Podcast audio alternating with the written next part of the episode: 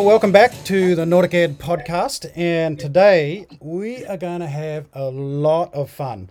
Um, we've got a really fun topic out there that we're going to be talking on, and it's um, it's massive dinghy fails. All right, things that have really screwed up when you're on vacation or just when you're using your boat and your dinghy. Um, but what we've done is we've got a couple of guests on on today, and they uh, run uh, Boaty Ball, and we'll talk about that what that is uh, in a little second. Um, it's Bob Wall and Ty Atterbury um, from Boaty Ball, and um, Ball basically is a way to reserve um, a mooring ball when you go to the BVI and some other locations. So, um, so Ty and Bob, hey, welcome, welcome to the show. Let's have some fun today. Excellent. Hey, thanks for having us. Oh, you're totally welcome. So um, I think let's let's give them a little um, inkling of what Boaty Ball is. Then we'll talk about some massive dinghy fails, and then we'll actually you know really talk about how to reserve a, a mooring ball when you go to the BVI, and then we'll you know round it off some more with some ma- more massive dinghy fails. So um, what? Uh, yeah, yeah. We've, yeah, we've got our share uh, so, of dinghy fails, but uh, n- none of them happened to you, right? It was all other people, right? No, it's all second secondhand stories. Yes. Yeah, of course, of course. Yeah, we we have a saying when you're in the BVI, you're either the show or you're watching the show. Yeah. And uh, yeah, unfortunately, we've been the show a couple of times. Right. Well, yeah. you know, I mean, if you if you're not the show, then uh, you're just not. You're li- You're telling lies. I think, right? it's going to happen to you. Stuff is going to happen. Uh, all right. So, uh, Tommy, t- tell us a little bit about Boaty Ball, just so we can get some uh, some inkling of what's going on there, and then we'll then we'll start hitting some dinghy, massive dingy fails. All right. Yeah. Well, Grant, you did a you did a good job of uh, kind of hitting on it. We we uh, built the app basically to allow boaters to reserve mooring balls or just simply pay for mooring balls in the BVI and partner with the local businesses uh, down there. And um, we uh, we partnered with a couple of the businesses in the BVI after Irma, and one of their big issues was dealing with cash. Uh, and so they approached us to see if we could help them with that, and that's where the uh, the idea of Boaty Ball really came from was really just helping some of the local businesses after Hurricane Irma uh, deal with some of the challenges that they had. And we knew as boaters, being able to spend more time on the water as the BVI got more and more crowded, um, and uh, was something that was was intriguing to us and something that we knew we would enjoy. Yeah, and I, and the the business owners benefited um, in various ways. They they could get a more dependable crowd for dinner. So if you you made a reservation at you know restaurant X and you arrived there and you could not get a mooring ball, a lot of times the people never called and canceled the reservation and they were holding food for them and they ended up, you know, with a lot of food that they weren't using. So by having a reservable mooring ball field, it leveled off their um, their customer flow. They could better plan um, for their meals for that night. It seems um, is the feed, some of the feedback we're getting back on it. Right, and um, you know, and, and look, mooring balls are a good thing. Um, and here's one of the really big things that mooring balls are good is that it preserves the bottom, right? So you're not chucking an anchor oh, down oh, and dragging it through coral. Yeah. And um, as we all know, that coral is pretty precious these days. So uh, you know, everybody listening, mooring balls are a good thing. Uh, the more mooring balls that we have in places like this, the better. And the more that people use and can rely on a mooring ball, the better. Um, so having a reservation system is really, really good.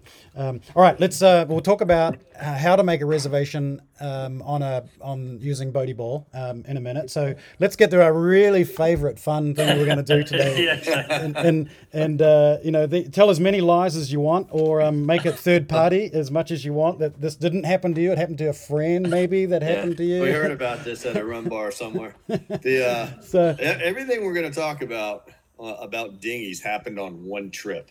Um, when when Ty and I go down to the BVI's, it's like it's just a whirlwind. We're just going from bay to bay to bay, um, talking to the people that have our mooring balls and trying to set meetings up with um, various organizations.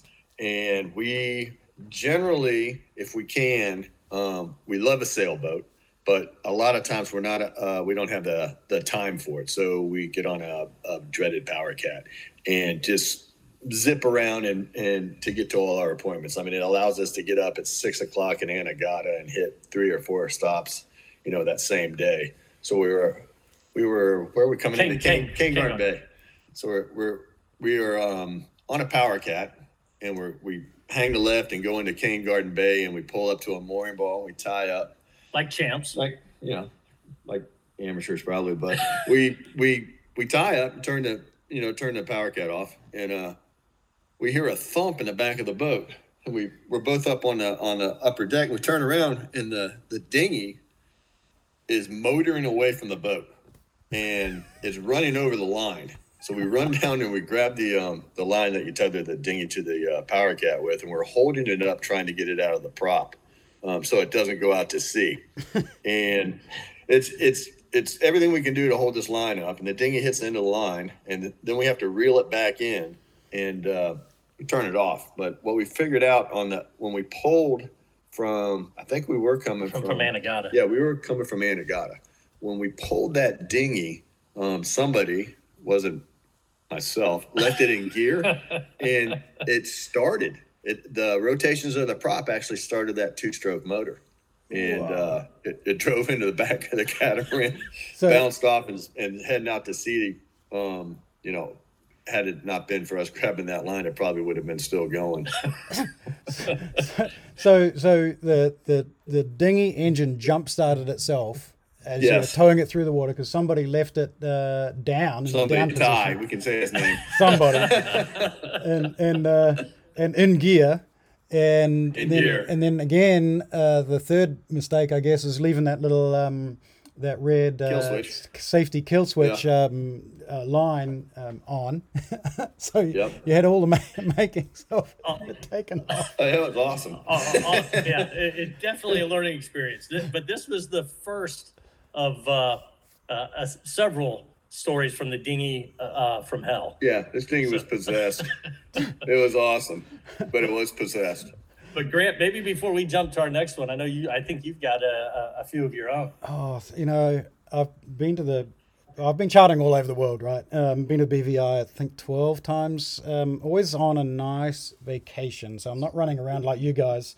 So I really pity you on that one. But um, you know, look, um, and and I, I can't tell you how many times I've done this, and even in our NauticEd courses, I even uh, I challenge people to just have a vacation once without chopping up the painter from your dinghy, right? So you're towing a dinghy in, and um, and and you, you you- you come up to the mooring ball, uh, whatever, and you just sort of you know you forget, right? You forget that you're towing the dinghy because everything's nice back there, and you put it in reverse, Yeah. especially if you dropped an anchor, right? So now you're reversing back on the anchor, and you just you know you're backing up, and the dinghy's still there, and the painter, which is the line that goes from the dinghy uh, to the boat, uh, just sort of it sinks down and goes underneath, and chop it in the prop, and, and that's it, right? Now you've got now you've got a line around there. Never heard of that happening. Never, Never. never, never, never. Yeah. That's Yeah. uh, so anybody listening in. That's a uh, that's a uh, a challenge to you to go through your life without chopping up the painter, and and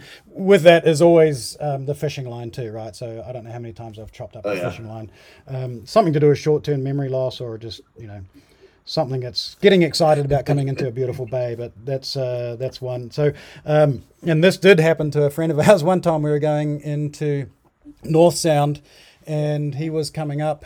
Um, and he's just tying up to the mooring ball, and along comes one dinghy, towing another dinghy, and goes up to my friend on his boat and says, uh, "Excuse me, is this your dinghy?"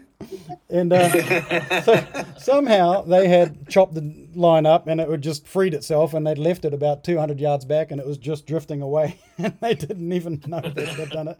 So, so we've always laughed at that one. Is this your dinghy? Why, yes, it is. Thank you very much. Um, then, um, and the same topic uh, of of that one is, um, you know, you know those crew mem- crew members that you have on your boat that um, don't know how to tie knots. Yes. So never trust one of those crew members to tie your dinghy, um, and then before you head off on a long trip, because one time we're going along and somebody said to me, "Where's where's uh where's the dinghy?" Um, I um, I don't know. I have no idea actually. So um, we backtrack about a mile, um, and we found the dinghy just sort of floating there, just ready for it to come pick it pick it up. So, you know, that was uh, wasn't my knot. Um, Of course not. couldn't have been. Could, could, yeah, yeah. So you know, there's uh, all right. So have I went up to you on that one, or, or have, um, Well, well, actually, actually, probably a, a pretty good transition into uh, what happened next on our trip. I mean, like you said, you know, there's a lot of people that have gotten a, a painter stuck in their prop. I, for one, have never done that. Uh, Bob, on the other hand, Well, so that this same trip, next day, we were um, we're on the the, the power cat. It's a new power cat, nice power cat, and it has electronic throttles, so they're not cable driven. So when you go from neutral to drive, it makes just a tone, and there's a very very small detent, and the throttles are three inches tall. It's all very modern looking, but going from um, forward to neutral, it's you kind of got to feel for that neutral spot because it may or may not go into reverse. But we were we were making another haul out in the ocean and uh, outside the islands, I should say, and and running pretty well, but the painter wasn't long enough. Um, and the dinghy was having a it was just wasn't riding very well, so we stopped and grabbed a uh, a dock line and extended the length of it and it just seemed to fix everything. We were going along about 10 minutes later, and we got a, uh, a low voltage alarm on one of the, the motors or on one of the engines. And we, you know, stopped in the middle of the ocean. There's three to four foot swells, and the boat's kind of rolling a little bit. And Ty and I run down and um, look at the, the panel to try to see what's going on. And again, we hear the thump, and we're like, what in the world? The dinghy's at the back of the boat. And I was like, that thing, Ty, jump in and turn that thing off. Well, Ty goes, it's not running. I said, oh God. And I, I go up, go back up top and, and check. And I had put the um, starboard engine into reverse. And of course, the Oh. dock line sinks and spins around the prop and reeled that dinghy in like it was a fish. so we drew straws, meaning I told Ty to get a knife and jump overboard and uh, start cutting line off this thing. And it was it was it was too rough to be under the boat and and try to work. Um, it was actually it was fairly dangerous. Um, and so we limped into where'd we go? Marina Cay. Marina Cay on one engine, tied up to a mooring ball, and uh, we actually didn't even have a knife. We had no, a no, we had a knife. We, we didn't have a we didn't have mass. Yeah, we didn't have masks. We had a knife, but no, absolutely no scuba gear or snorkels or anything on a boat, which is a first. And uh, Another mistake. another mistake. We go and ask somebody to borrow a mask and cut that thing Well, off. first off, we agreed that we were going to tell nobody that this ever happened. Yeah, but you know, Said- later- later right you now, you're telling the world. and the pub's going. later, five minutes later, in the bar with a little rum going, Yeah. everybody in the yeah, uh, their You new can't keep a good story under the lids. It's just Well, a good story. right now, the uh, only you, God, and the internet knows about this Yeah, story, Exactly right? right. and the charter company. Well, yeah, th- which this is probably a good point, Grant, to to uh, highlight the fact that if you are going on charter, you should get the charter insurance. Uh, never pass on that. Uh, and in this case, we obviously let the uh, charter company know um, what was going on. Don't try to sneak away with anything. There's Yeah. seals and things that can Yeah. get busted when you when you pull rope in like that. Yeah, you can bust the, you know, a, a prop shaft seal or something and, and, um, Yeah. if, especially if you don't know anything about that, I would, I would call them immediately and say, hey, we just wrapped a rope and they'll send a, a boat out to check it because you can flood the boat, as we were told. Um, but it, it's, yeah, that was the second time. So we've caught the painter,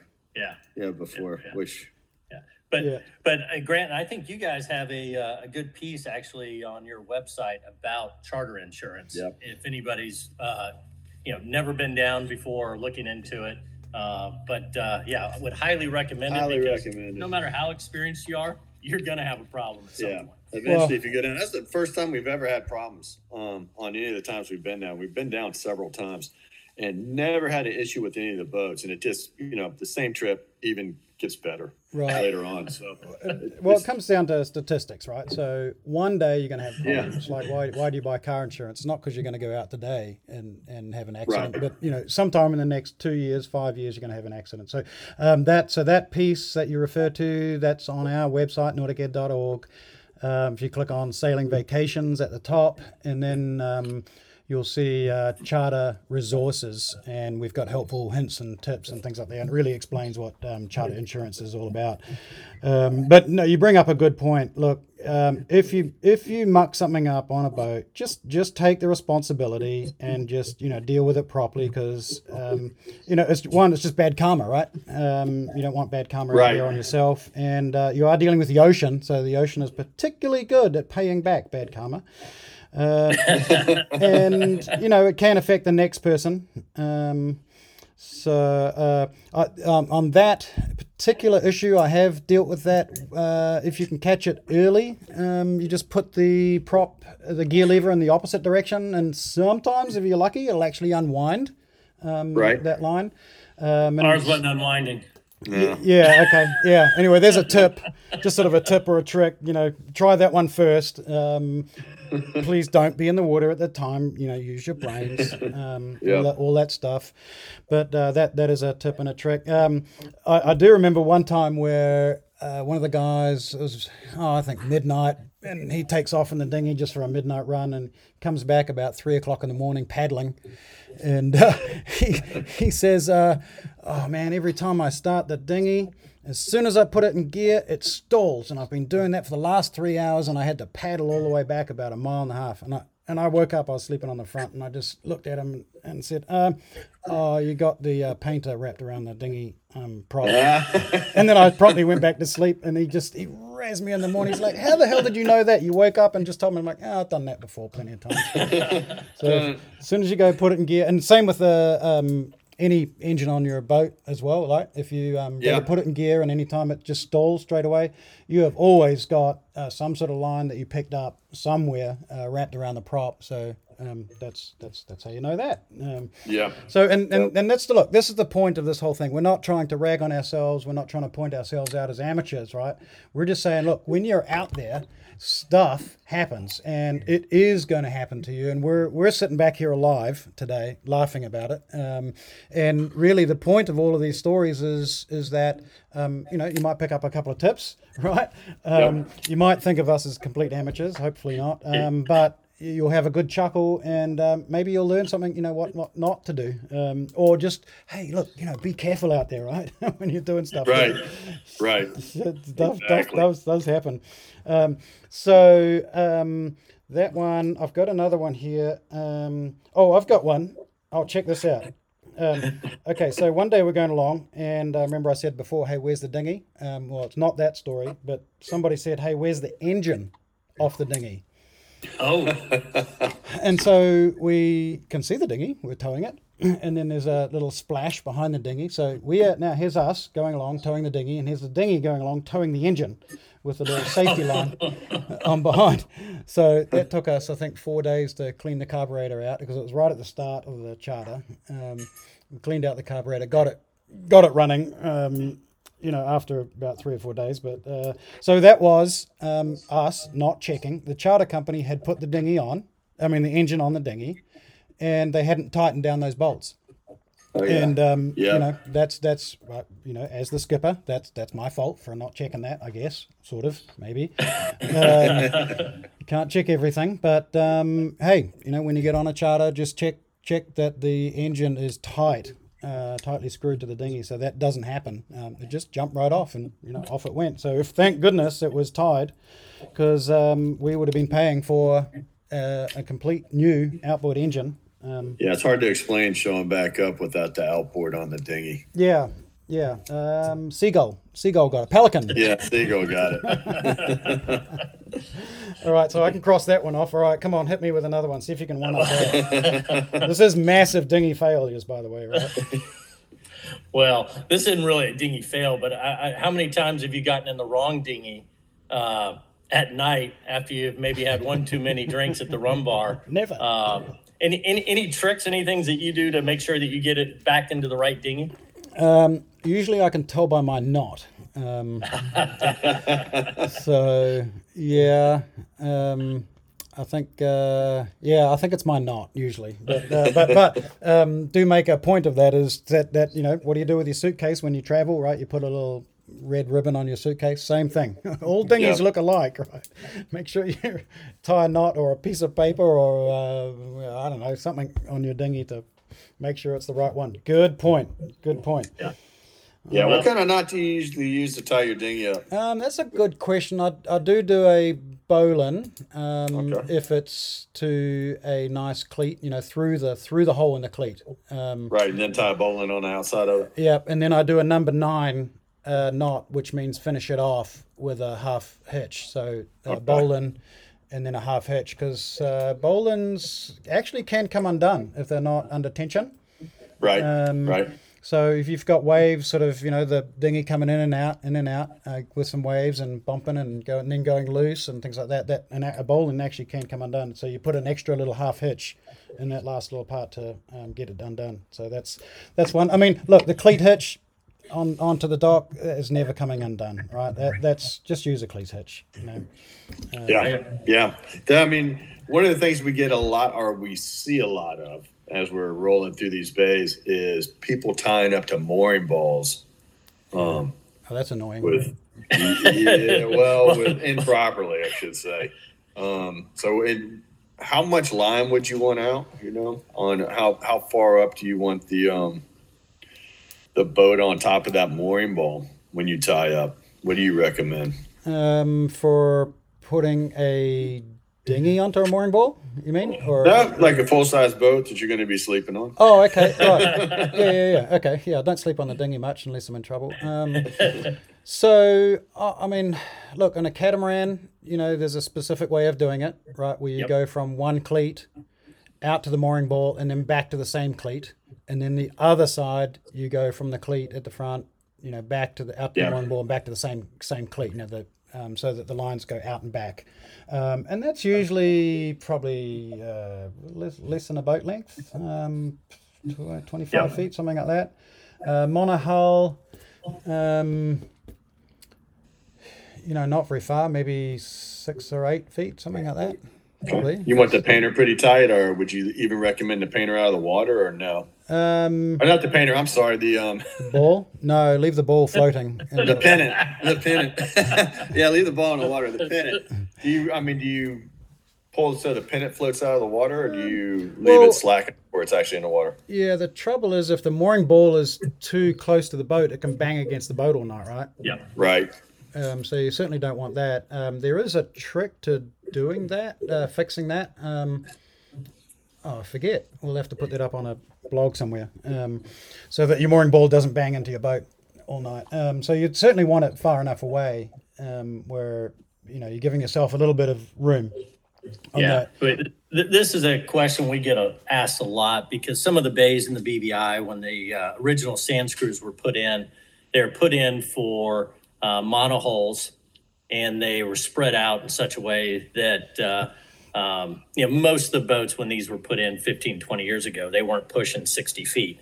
Now you've got a lot of you know the majority of the boats down there seem to be cats mixed in with monohulls. They don't all, um, you know, they don't they don't all drift the same way uh, off those mooring balls. And if you're not tied up tight in some of the bays, Cooper's one, for example, where some of the sand screws are still pretty tight. Uh, they've gone back in this past year and spread some of those out.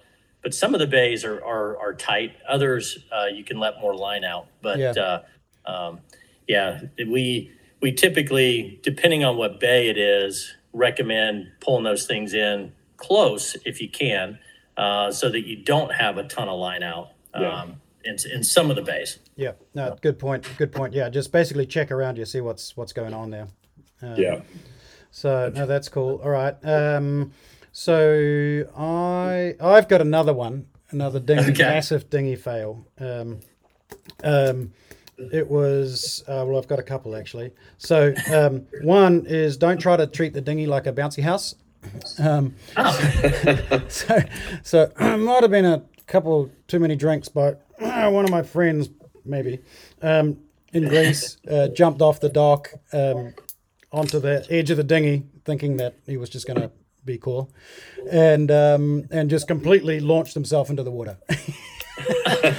just bounced. Makeshift blob. Just Yeah. bounced right, bounced off the dock uh, into the water. So so don't do that. And then the other one that's that's getting into the dinghy, right? So the other, you know, classic fail is putting one foot on the dinghy and one foot on the boat, and then Yep. thinking that you're going to get into the dinghy, right? It's not going to happen. There's only one place you're going, and that's straight into the water. The dinghy just pushes away with that leg, and you just go straight down. So um, everybody has seen that one, um, and probably everybody's done that. So um, except, except for me. Except for me. Except for me. So that's um, Speaking of that, you know, one of the things, one of the tricks we've seen, I don't know if you recommend this or not, but, uh, you know, getting onto the dinghy dock or even uh, the back of the boat, if you'll leave the engine in gear just enough to keep a little bit of pressure, Yeah. um, it allows people to, to step off uh, without that uh, push away. Yeah, you push the nose of the dinghy, point the nose of the dinghy at the uh, dinghy dock, and just add a little bit of throttle, and you can actually just hold it there,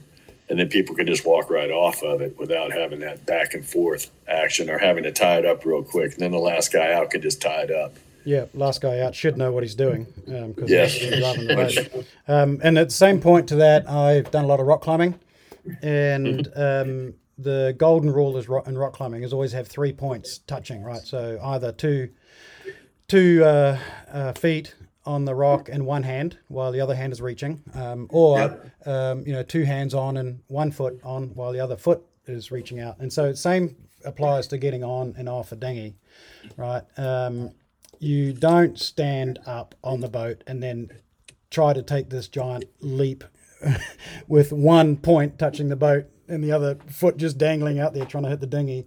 Uh, Right. Get get down. It, it looks kind of ugly sometimes, but get two feet on the, um, get one foot on the boat, two hands on the boat, and reach out with your foot. And once your foot uh, touches the dinghy, then get your other hand across, right? And so that Yeah. you always got three points touching something, and that will almost guarantee that you don't um, step into the water. But that, oh my god! I mean, every Almost. charter, Almost.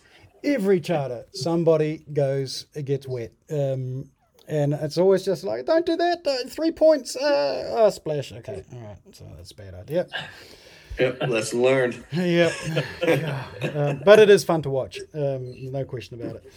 Um, all right. Um, well, hey, look, let's let's talk about how to make a reservation um, in the BVI uh, on a on a mooring ball. And what do you got to do? Like, do you do it months in advance, weeks in advance, the same day? Let, let just go through the whole thing for everybody. Talk about how to make a reservation. So everything you just said, we have thought about and we've we've been asked about months. Okay, why can't we do this a month in advance? How come we can't do it a week in advance? And it boils down to once again, it boils down to um, the the mooring ball owners um, and how it affects their schedule. And I mean, anybody's been to BVIs knows that the weather comes up pretty quick. So if you got your whole trip planned and you get down there and there's a little bit of a swell, it kind of changes um, everything about the way your trip was going to go. And then you end up with a bunch of cancellations and it becomes logistically, it becomes a very big nightmare. Um, we also know that a lot of people wake up in the morning and they are like, where are we going today? You know, day day's wide open. What do you guys want to do? And they plan day by day, maybe, you know, a day in advance. But we designed a program around being able to wake up in the morning. And when we first started, it was 12 o'clock at night because we just didn't know how it was going to go. And we moved that time from 12 o'clock at night to 7 a, 7 a.m. in the morning to be able to make reservations for that evening. So we planned it so that you could wake up and make a reservation for that evening where you were planning on staying. Um,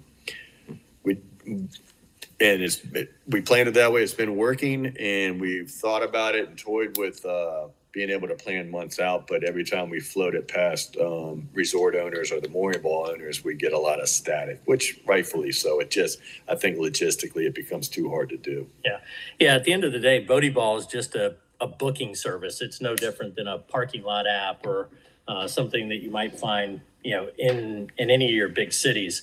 And so, um, you know, we don't own the mooring balls. Uh, we do require the mooring balls to be maintained and insured to be in the program. And so that was one of the things we really wanted to highlight when we started this was that's unfortunately not the case for all moorings in the BVI. And, um, you know, the charter companies, when you charter a boat from them, well, typically they, they would tell you to tie up to either to a more secure mooring, um, but they would encourage you to tie up to a maintained and ins- uh, maintained mooring at least. Depending on which bay you pull in, there's three, four different mooring ball owners, and it's almost impossible to identify by looking at them which ones are maintained and insured. When was the last time that they were checked? When did somebody dive dive down and check all the connections? Now, we recommend that you do that. The the charter companies recommend that you do that anytime you tie up to a mooring ball. Um, but there's certain mooring ball owners in the BVI that pay for that maintenance. They pay for that insurance, um, and those were the those were the owners that we wanted to work with. And so we required that in order to put the moorings into our system. And so that was one of the reasons why the charter companies got behind what we were doing is because it allowed for a boater to real simply and easily identify uh, and maintain an insured mooring ball that they could tie their boat up to. Well, and especially if you're new and you're going down to the BVI and you're a little bit nervous, um, you know, Yep. you certainly want to do that. And you know, look, as the alternative, years and years ago, um, you would just have to rock up somewhere and hope that there was a mooring ball, right? Oh, yeah, Um, oh yeah. I mean, and, and you know, and I, I would say, you know, our first couple of years down there, the only real anxiety we had on our trip was pulling into a mooring field. Um, you know, driving a boat that uh, or captaining a boat that's bigger than probably what we're norm usually captaining at home, uh, and competing with a couple other boats over the last mooring in a mooring field, right? And so we we've all deployed different strategies, talking about uh, dinghies. What we used to do is deploy somebody on the dinghy that would go race through the mooring field and try to find the last mooring. Um, but that, you know, that brought on a level of stress and anxiety that we wanted to eliminate with this. Um, I mean, the whole, the whole, we, we came up with the idea, um, after we got chased out of a bay that didn't have any available moorings by a storm. And we were just looking for a place to tie up. And, um, Ty woke up, I guess, the next morning and was like, what if you could reserve these things? And that was it. Okay, so we spent the rest of the trip talking to people about mooring balls, who owned the mooring balls, how the whole system worked, and by the time the trip was over, we absolutely had zero useful information other than how many mooring balls there were in each bay. So we came home, um, made some phone calls, and found out that Moor Seacure was involved in the in the um, operations of these mooring balls and installing and insuring them and maintaining them. And approached Moor Seacure, actually got up with David Moore and we flew to Texas and had a meeting with him and tried to explain the idea around an app as he literally pulled out a flip phone and we were like, oh, we're shot. We're shot. And, you know, Rusty Burns, we talked to him and Rusty was like, this is never going to work in his head. He never said it. He told us later. He was like, yeah, well, when you guys were first talking to us at lunch in Texas, I was thinking to myself, you're talking about the BVIs. This will never work. Um, I guess six months went by. Yeah. And, and um, you know, funny side story is, is David Moore is riding with his um, grand, grandkids. who's you know got got the latest and greatest iPhone, and and he had just purchased a new car. I think it was a Cadillac or something, and it had the Bluetooth connectivity. And she is getting phone calls and text messages through his car, which he does because he has a flip phone. And she's explaining to him how everything works, and he says this is the greatest thing ever. So he goes and gets an iPhone, and then she explains to him what apps are, and we get a phone call back. And he's like, "Okay, I might, I understand what you guys are saying. We need to meet again." And and then it was off and running. It was it was great. So, you know, some, some of the things, you know, we originally actually built the app to allow people to pay for first come, first serve. So some of the new new things that you'll see um, on the on the boater app this year, one is a lot more content. We we really have tried to build out the site. So if you're in the BVI and you want to know what's uh, available in a bay or different activities, you can find it through the app, through the website. Really trying to build out a, a place for local businesses to advertise and to promote uh, themselves to, uh, to to the charter industry. So one of the things you'll see this year that um, we haven't had in the BVI up until this year is first come first serve. Like I said, we originally built the app out this way, but none of the owners uh, took us up on it early on. But with COVID, this is a really good opportunity uh, to put additional moorings into the program and provide just an additional way for boaters to pay for their mooring. And um, so you'll see that in the app this year when you go in. The, the way that process will work is fairly simple. You set up your uh, user account at boatyball.com at the boater app, just like you would uh, if you were going to reserve a mooring. When you tie up to a first come, first serve mooring, the moorings that are in the program will have a three letter code on it. We'll ask you for that three letter code. That three letter code identifies whose mooring that belongs to. In many of the bays in the BVI, there's multiple mooring ball owners. And so by entering in that three letter code, it will tell us whose mooring it belongs to and it allows us to direct the payment uh, to that mooring ball owner. But this is a feature that uh, we're excited to add this year because we think with COVID, especially uh, with the encouraging social distancing and other things, this is just a way to reduce uh, unnecessary contact if needed. Yeah, I mean, it's, it's, we said we were going to do this at the, um, when we first started Boaty Ball. And it's, it's taken us two years to get to this point to be able to do this. And I think it's a little bit of a push because of COVID. Helps, helps us along a little bit. Um, and we're, we're actually pretty excited about it. I think it'll, it will open up, um, the information by having more people get more and more involved in the first come first serve being part of our program it'll open up where we can actually use Boaty ball down in the BVIs to help uh, you know to help with social distancing issues Right. So you're saying there's two ways of reserving a ball. One, you can get up at seven o'clock in the morning and say we're going to go over to Cooper's or wherever you're going to go, and you can make that reservation, uh, assuming that there's one available at seven o three. Yep. Um, or or um, and or you can rock up to a location um, and just see a mooring mooring ball there and pull the number off and just make the reservation, tie up to it, and, and you're done, right? Or, yeah, And then or just pay for it. And pay Just- for it. just pay for it. Right. there's no reservation just it's just a way to pay for the first come first serve. That way somebody doesn't have to come out in a boat and collect your money. You don't have to wait for them Yeah. you tie up pay for it. You get the you know the receipts on your phone and you're done. They see it. They know you paid for the mooring ball and you don't there's no interaction and there's no you know impingement on your time schedule. Right. you don't have to wait for somebody to come by in a boat. And how do you know if somebody hasn't reserved that ball, or is it a different color um, ball? Different- it'll be a different color Yeah, so the, the moorings that are orange in the app are available and they, they're grayed out once they've been reserved. And uh, you, you kind of hit on it, Grant, so I'll just go ahead and address it now. This past season, um, there were more boats on the water than before Irma. Yet there was about 200 less mooring balls Yeah. uh, for for boaters. A lot of the bays, places like Bitter End, uh, Saba Rock, still weren't open. So that meant the boaters were very congested, which created a huge demand for moorings. So not only the reservable moorings in our program, but even the first come first serve moorings in the bays. If if you didn't get a reservable mooring in, in some of these popular bays, you needed to be there by noon in order to get a first come first serve. And so um, we know there was very high demand. Um, it, we hope as these other sites open up, it'll boaters will be spread out and that you won't have to uh, make a reservation by 7:05 in the morning uh, in order to get a mooring ball.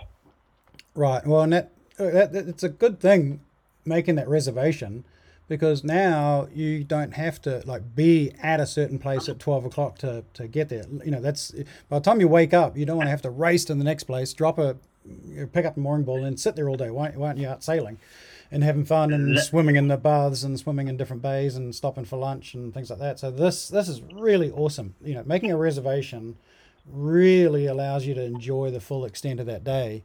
Um, and then you know so you've got the reservation. But and i guess what you're saying also is that if you do rock up and you want to grab a, a mooring ball um, and let's say you're not a member of Boaty Ball, how do you know that that is a Boaty Ball mooring and not to touch that one?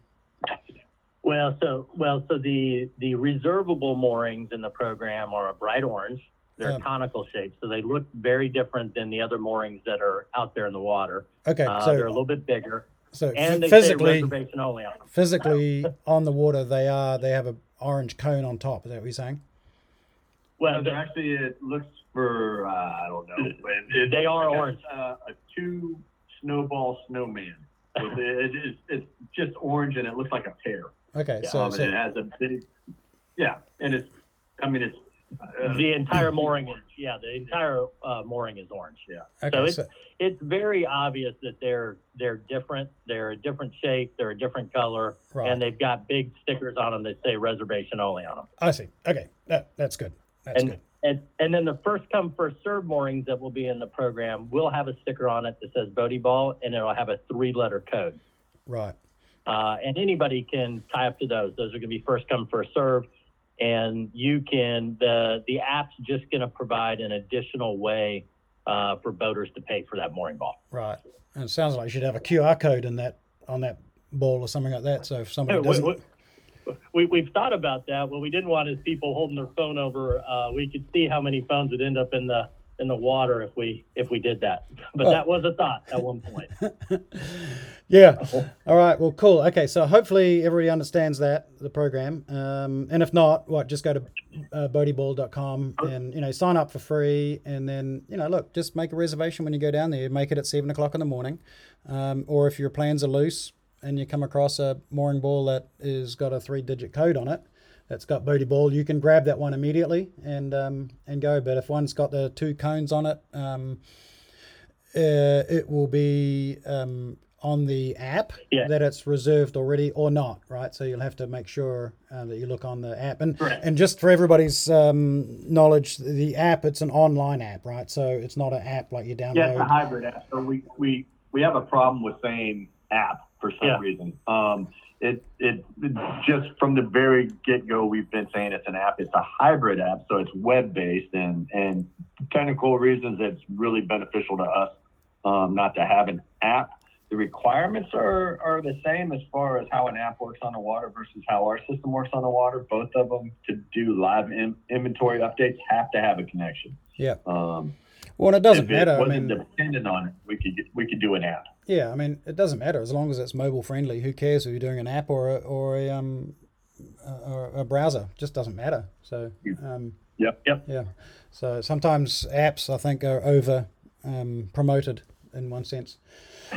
So, all right, no, that's that's really cool. So we've gone over just sort of how it got started. Uh, we've gone over, you know, what what the benefits of it are. You know, who's behind it. So uh, Ty Atterbury and Bob Wall. Um, that's good. So. Um, Anything else we want to talk about Boaty Ball? Um, how much? Well, how much does it cost? There you go. How much does it cost to reserve an app, a, a, boat- a, a ball? Come on, let's get to the details, Oh, right? Yeah, so it's, so the, the reservable moorings are an extra ten dollars. So it's a forty dollar charge for reservable mooring. So Right. um, you know, for for ten bucks, you can uh, you know spend an extra couple hours on the water easily and know you got a place to stay that night. The uh, first come first serve. We've worked with the uh, local owners, and it's going to remain at thirty dollars. So uh, that's our intent is to keep the price uh, exactly. Most of the moorings in the in the BVI are thirty dollars today Yep. for a first come first serve. And that is Yeah. a So deal because I can tell you this. Maybe I shouldn't, um, but if you ever go to the Amalfi Coast, um, you can pay as much as two hundred euros for a mooring ball for one night. Um, and we Yeah. have paid that, and uh, you almost have to pay it because the water is really deep. It's beyond the depth that you can anchor at.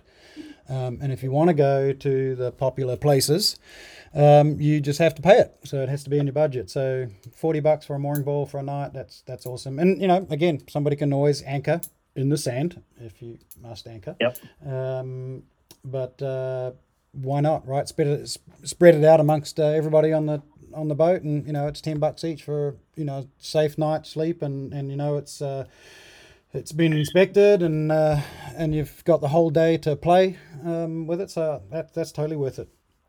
All right, um, and so you just go to mooring, uh, you go to boatyball.com and just enter in your information, and you're up and running, right?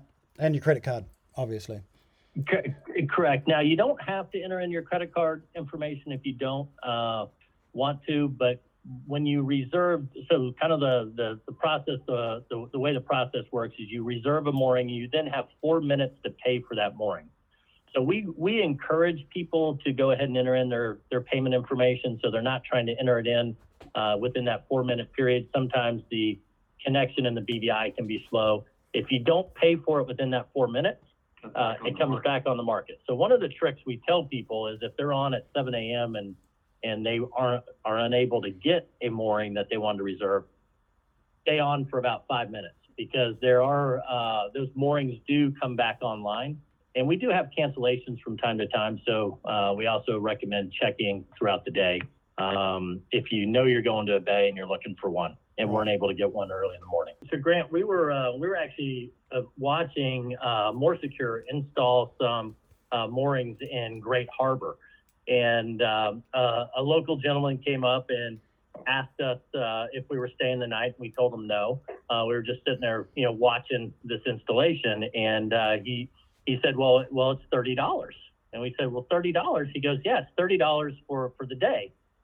And uh, we're like, "Okay." And and we asked him if he worked for the gentleman that uh, owned the moorings because we knew who that was. And he looked at us and he just immediately took off. and so um, you know, one of the problems that they do have in some of the bays in the BVI is some some folks will scam voters, and voters are typically honest people. If somebody comes up collecting uh, for the night stay, uh, you're typically going to pay them. Uh, but unfortunately, it's really hard to know whose mooring ball that is, and if the person who's coming by and collecting a legitimate person. In this case, um, it was not.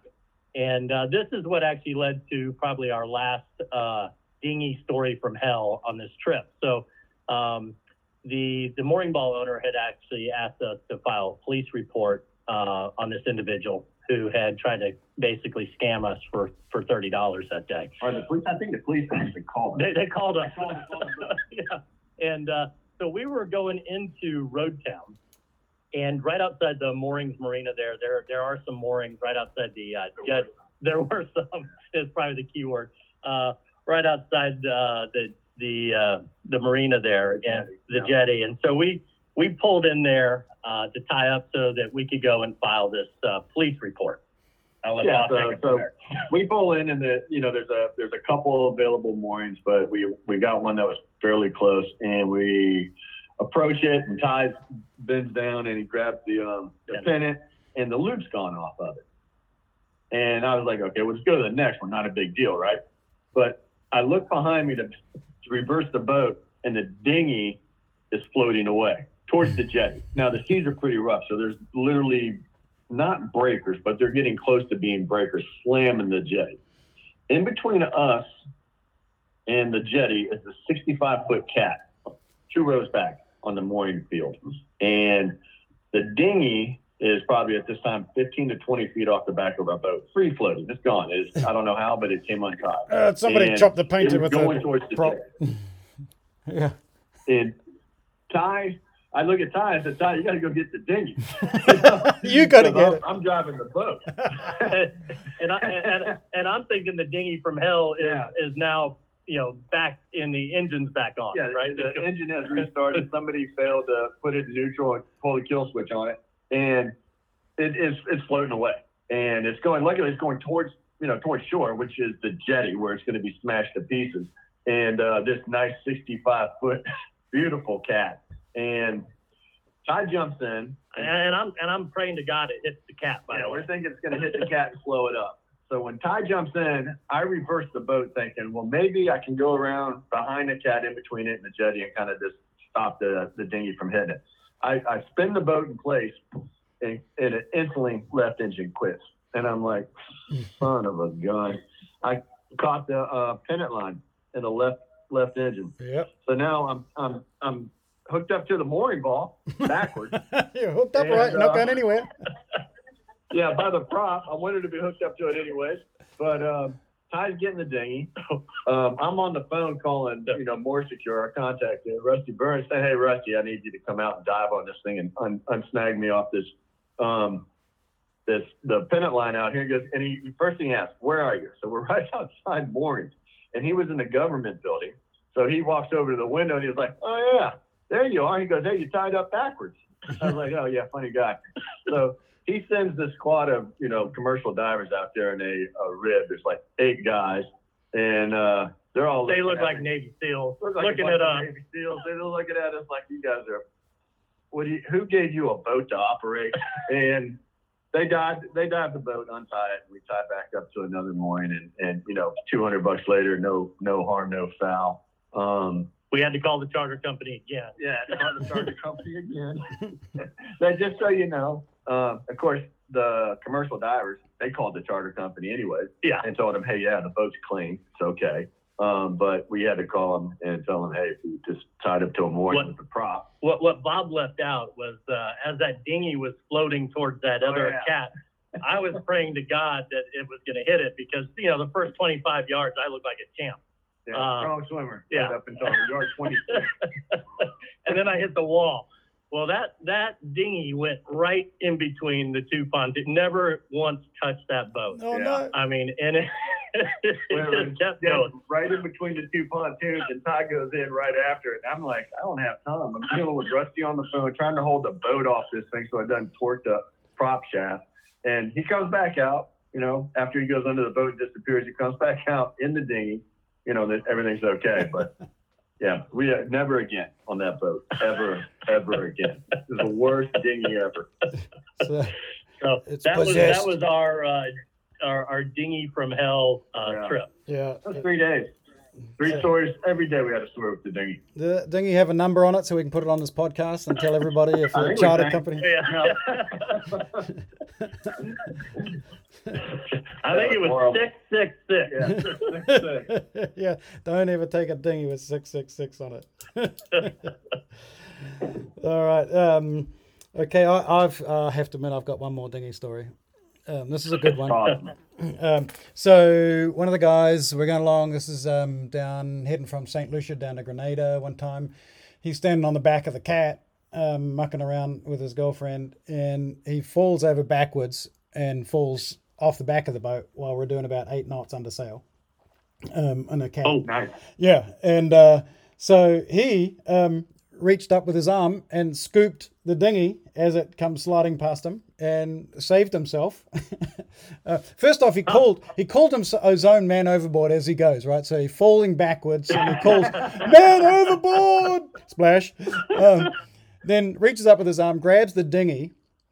And uh, pulls himself into the dinghy, right? Well, so we didn't have to slow down or anything. We thought that was pretty good, but um, the issue was this is another dinghy learning story for everybody is when your garbage on your boat starts to get stinky do not have the bright idea of putting it in the dinghy um, because the stench is behind you not in the wind. So what happened was we had done that because we didn't know any better. And um, so now Michael is in the dinghy um, with all of the bags of garbage broken open because the waves were sloshing around. So he's mixed up with rotten chicken and coffee grinds, uh, screaming at us, saying, Pull me in, guys, pull me in, please, please, pull me in. Um, so we couldn't help but laugh. And so we left him in there for another 20 minutes till he got really mad at us. And at that point, we thought, we better pull him in. So um, you can't pull a dinghy in, by the way, at eight knots, um, even with a whole bunch of guys on it. You have to put it on a winch. So we put on a winch and winched the dinghy up to the uh, to the cat, and we didn't have to slow down at all. So that was that was quite a good one. We, we thought that was that's quite good. Yeah. Uh, and then uh, look, there's another one that's just this is just knowledge um, for dinghies. Is um, you know most places you go in the Caribbean you don't um, have a tide necessarily. Um, I think it's couple inches, six inches, something like that. Yep. But in most places, other places you go, you do have a tide. And so when you, if you've been to the Caribbean a lot, and then uh, you go to Thailand or you go somewhere else, um, there's probably going to be a tide, and uh, you pull a dinghy up on the shore and walk away, and you might even be very clever and think that you're putting a dinghy anchor into the sand and all that kind of stuff. But you come back, that um, dinghy's probably not going to be there. Uh, it will have floated away. So um, that did happen to us in the Sea Cortez. Um, fortunately, it wasn't my dinghy; it was a friend, a friend of mine. Yeah, um, his dinghy floated out, and we were standing on top of a mountain um, in the Sea Cortez, looking out into the caldera, and we go, "Hey, uh, there's a, a dinghy out in the middle of the caldera, about half a mile off. And uh, my friend Michael, different Michael, says, "Oh shit, I think that's mine." So he runs down the mountain, and water in the Sea of Cortez is not that warm, so he has to take his short shorts off and swim out about three quarters of a mile by this time. Grab his dinghy, bring Wow. it back. Um, so uh, yeah. Anyway, um, that's a, that's a dinghy learning story. Um, a pretty big fail, I would say. You know, not thinking about the tides. So hopefully somebody will learn something from that one. All right. Yeah. Um, Yeah. all right. Another great story. Yep. Oh man. Well, the more you charter, the more stories you have, and the more stories you have, and when you die, the happier you are. I can tell you that. Not from experience, because I haven't died yet, but um, I know that I'll die a pretty happy man. Um, all right, guys. Um, thanks so much for sharing your massive dinghy fails with me. That was just a blast. I. think that we have come to the end of the show. Thanks, guys. Um, anything else to add? No, I think it was it, Grant. I think that was great. Okay. Yeah, we appreciate you having us on, and uh, that was a lot of fun. Yeah, yeah, yeah. Absolutely. um, so, all right. Well, uh, Bob and Ty, hey, from Boaty Ball, you know, thanks very much for being on the show. Uh, I had a good time, and uh, everybody, um, boatyball.com, uh, Boaty Ball, B O A T Y B A L L, boatyball.com. Just look it up, Yeah. learn about the mooring balls and the BVI. And um, and then um, yeah, I mean, look, um, we've got a BVI chart briefing a, um, a course that you have with NauticEd that anybody can take that course, and it's a, a chart briefing course that the the charter company will give you a briefing when you first go there, and it takes you know a couple of hours, or you have to wait around till you get that briefing. If you've done that briefing online with NauticEd, um, most often you can just show that your certificate to the charter company, and you won't have to uh, go through that uh, chart briefing with uh, the charter company. They'll they'll um, know that you've got all the right information, and it's full of all the information on, on phone numbers of the hospitals, the police, um, anything like that. What not to, what, to watch out for, where places you can't go because the rocks there's too many rocks, or um, uh, Yep. restaurants where to get water, where you can't get water, uh, grocery supplies. Um, uh, fish identification chart, um, you know, everything that you need to know, and, and a couple of good itineraries um, going around BVI. So that's all in that course, that uh, course with NauticEd. Um, and in particular, if there's one course that I can can promote out to everybody um, after listening to this podcast, it's the Maneuvering Under Power course um, that we have online. And we've had so many students come back to us and say, wow, I did not think that I could learn how to maneuver a boat um, with an online course. And what we've done with the course, it's got all of the tips and tricks in it. And then we just give you exercises. Um, take these exercises out on your own boat, um, out to your own lake or your own little waterway and try them out and become a really great expert at maneuvering your boat backwards, sideways, uh, round and round, tying up to how to spring on, how to spring off, how to pick up a mooring ball, how not to pick up a mooring ball. Uh, cool. Uh, hey, hey, hey, hey, hey, Grant, with with the holidays coming up, can can you gift one of those courses to somebody? Because I know somebody who's uh, yeah sitting next to me here that I might actually want to uh, recommend a course for. Or gift sure, sure, sure. Um, well, and I'll tell you, the course is is really is that good. And and you know, look, there's a couple of tricks in all of our courses, but um, one of the tricks um, is um, look, some mooring balls don't have a um, a pennant on them, so it's just got a little steel hook on the top. Um, especially if you go down to like uh, Martinique, um, ball, the balls down there, you can't um, you can't pick up your you can't pick up the ball um, with your boat hook. Uh, it's too heavy, and you can't reach down to it. So there's a special little trick that we have for getting those ones. Um, should I? Maybe I'll devote. Yeah, you just back up to the mooring ball. It's really simple. Just back up and then hook it with your and then, and then take it around. Um, so, all right, guys. Um, thanks a lot so much, and um, everybody, thanks for listening today. Hope you had some fun. Uh, don't do what we did, and uh, uh, enjoy every, enjoy the Learn from our BVIs. mistakes. Yeah. Absolutely. Thank you. Thanks, guys. Bye for now. Thanks, Grant. Appreciate it.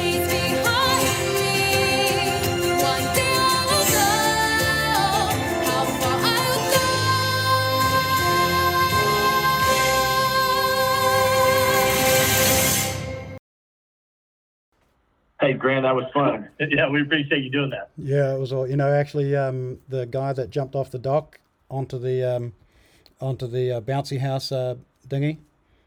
That that Yeah, yeah. that was really me.